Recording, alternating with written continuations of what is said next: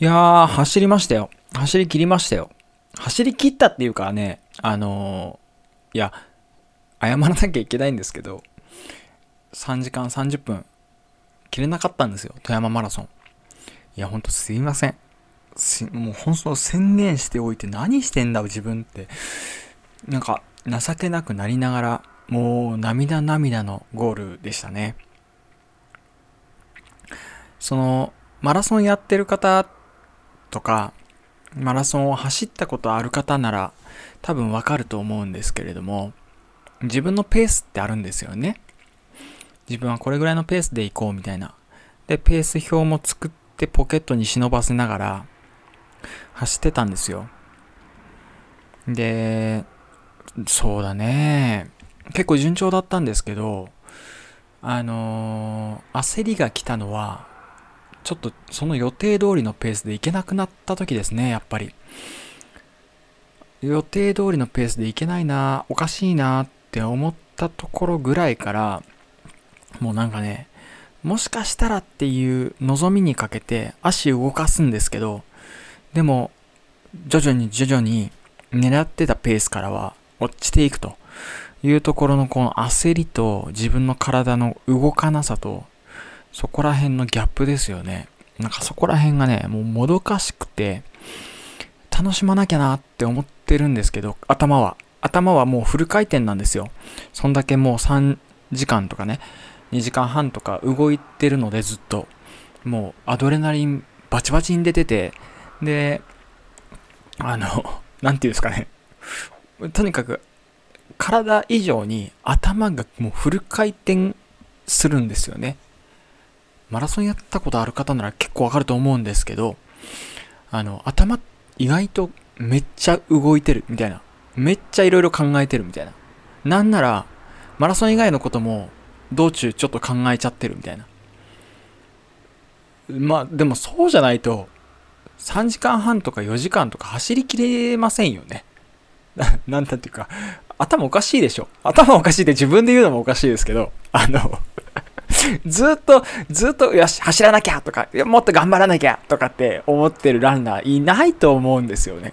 いや、だって、ほんと、もう冷静に考えて、3時間とか4時間とかずっとこの、よし、次の歩幅はとか、次のピッチはとかって考えてるランナーいたとしたら、超、超、超珍しいと思うし、すげえ、もう素質に溢れてる。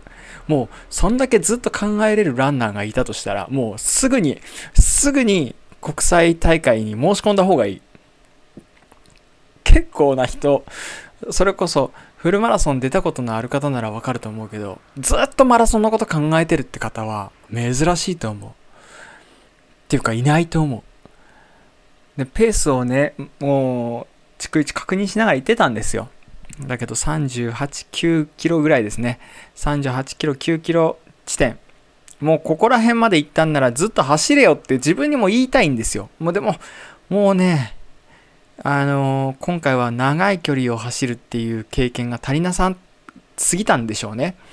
足が言うこと聞いてくれなくて。で、足が一回止まっちゃったら、一回止まるって言っても歩く程度ですけど、走っもう自分のペースよりちょっと遅いぐらいから歩く程度、ね、下がり始めると、もうなんか、その声援すら、ちょっとね、自分を責める声に聞こえてきちゃって、でゴールするときなんかはね、もう、狙ってたペース、もうもちろんね、狙ってたタイムでゴールできないし、なんだったら、観客の人はすごい笑顔で、おめでとうとかって言ってくれるし、もっと、あれだと、僕4、時間だったかな ?4 時間のペースランナーと一緒にゴールしたぐらいな感じなんですよ。まあ、4時間のペースランナーって言っても、あれですよ。僕、あのー、15分遅れでスタートしてるんですよね。今回の富山マラソンって、第2ウェーブ制って言って、第1ウェーブは、あのー、9時ちょうどにスタート。第2ウェーブは15分後にスタートみたいな。この2段構えで、スタートしてるんですけど、その2段構えでスタートして、で、そうなんですよね。その15分先にスタートしてる4時間のペースランナーと同時にゴールするみたいな感じ。いやーでも、そうね、疲れた。今日は疲れたから、今ちょうどね、ビール一杯飲んで、今ハイボール飲みながらこう収録してるんですよ。悔しい。こう寄ったらね、悔しさが紛れるかなとは思ったんですけど、やっぱり悔しい。だって、毎朝毎晩3時間半切る、3時間半切るって自分に自己催眠かけながら、そのためにどうしたらいいかっていう、こう、一挙手一投足ではないだろうけど、でもそれぐらい、こう、執念深くやってきたつもりだったんだけど、やっぱり経験の差と、やっぱ長い距離を走らなかった練習の差でしょうね。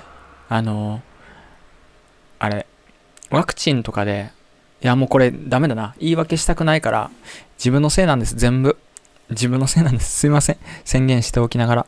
でも、あの、しばらくマラソンいいかなって今思ってるんですけど、でもね、30代過ぎてベスト、今日ね、あの人生でのベストタイムを更新できたから、この後もベストタイム更新し続けていくんだと思う、俺は。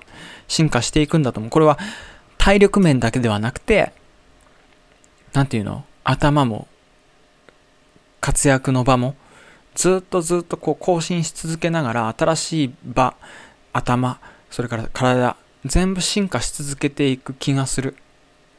俺だから、山本博樹だから。あ、申し遅れました。自己紹介してなかったね、今日ね。あの、私は、オンライン家庭教師とか、今は通信高校の教員、それから、えー、陸上のクラブで教えるということを通じて、世の中に貢献している。そんな人間であります。そうね。まあ、ここ2、3日聞いていただいた方には本当にね、僕、あの、宣言してきたから、申し訳ないけども、3時間30分切れませんでした。これを言わないためにいっぱい頑張ってきたつもりだったんだけど、つもりだったんでしょうね。もう本当にね、悔しい。もう、くっそっていう感じ。今もう一回走れって言われたら、もう今は無理だけど、明日ぐらいなら走りたい。それぐらいの気持ち。42日95キロ。いや、もうなんかいろいろ、いろいろあるんですよ。ちょっとこの反省点を、とりあえずピックアップだけしておいて、また次あるとしたら、もう今はね、今、今今は、もういいなって思ってるんですよ。フルマラソンもういいなって思ってるんですよ。だけど、次があったとしたら、その反省点も100%活かして、で、また新しい自分、3時間30分切った、もしくはもっと上の目標を切った自分にまた出会えることを楽しみにして今日の反省としたいと思います。本当にすみませんでした。明日からまた気持ちを切り替えて、あの、音声配信していきたいと思いますので、チャンネル登録をしてお待ちください。 Voicy で配信したいんだよね。 Voicy アプリっていうのがあって、日本で一番の音声配信アプリなんですよ。僕はずっとここ3年ぐらいかな。3年半ぐらいかな。聞いてて、日本で一番の配信アプリだと思う。それで配信したいんだけど、オーディションっていうか、その応募も何通か送ってるんだけど、いかんせん通らん。こうやって音声配信を続けて、ちょっとね、いろんな自分を、いろんな進化した自分を見せつつ、自分自身もこう発見しつつ、いきたいと思います。っていう、えー、これからの、これからの未来は変えられるよっていう配信でした。ど、こにも未来変えられるよなんてこう一言も言ってないんだけど。まあでも、そんなもんなんですよ。人間って。8割9割は達成できるの。目標の。目標の8割9割って結構簡単にいくの。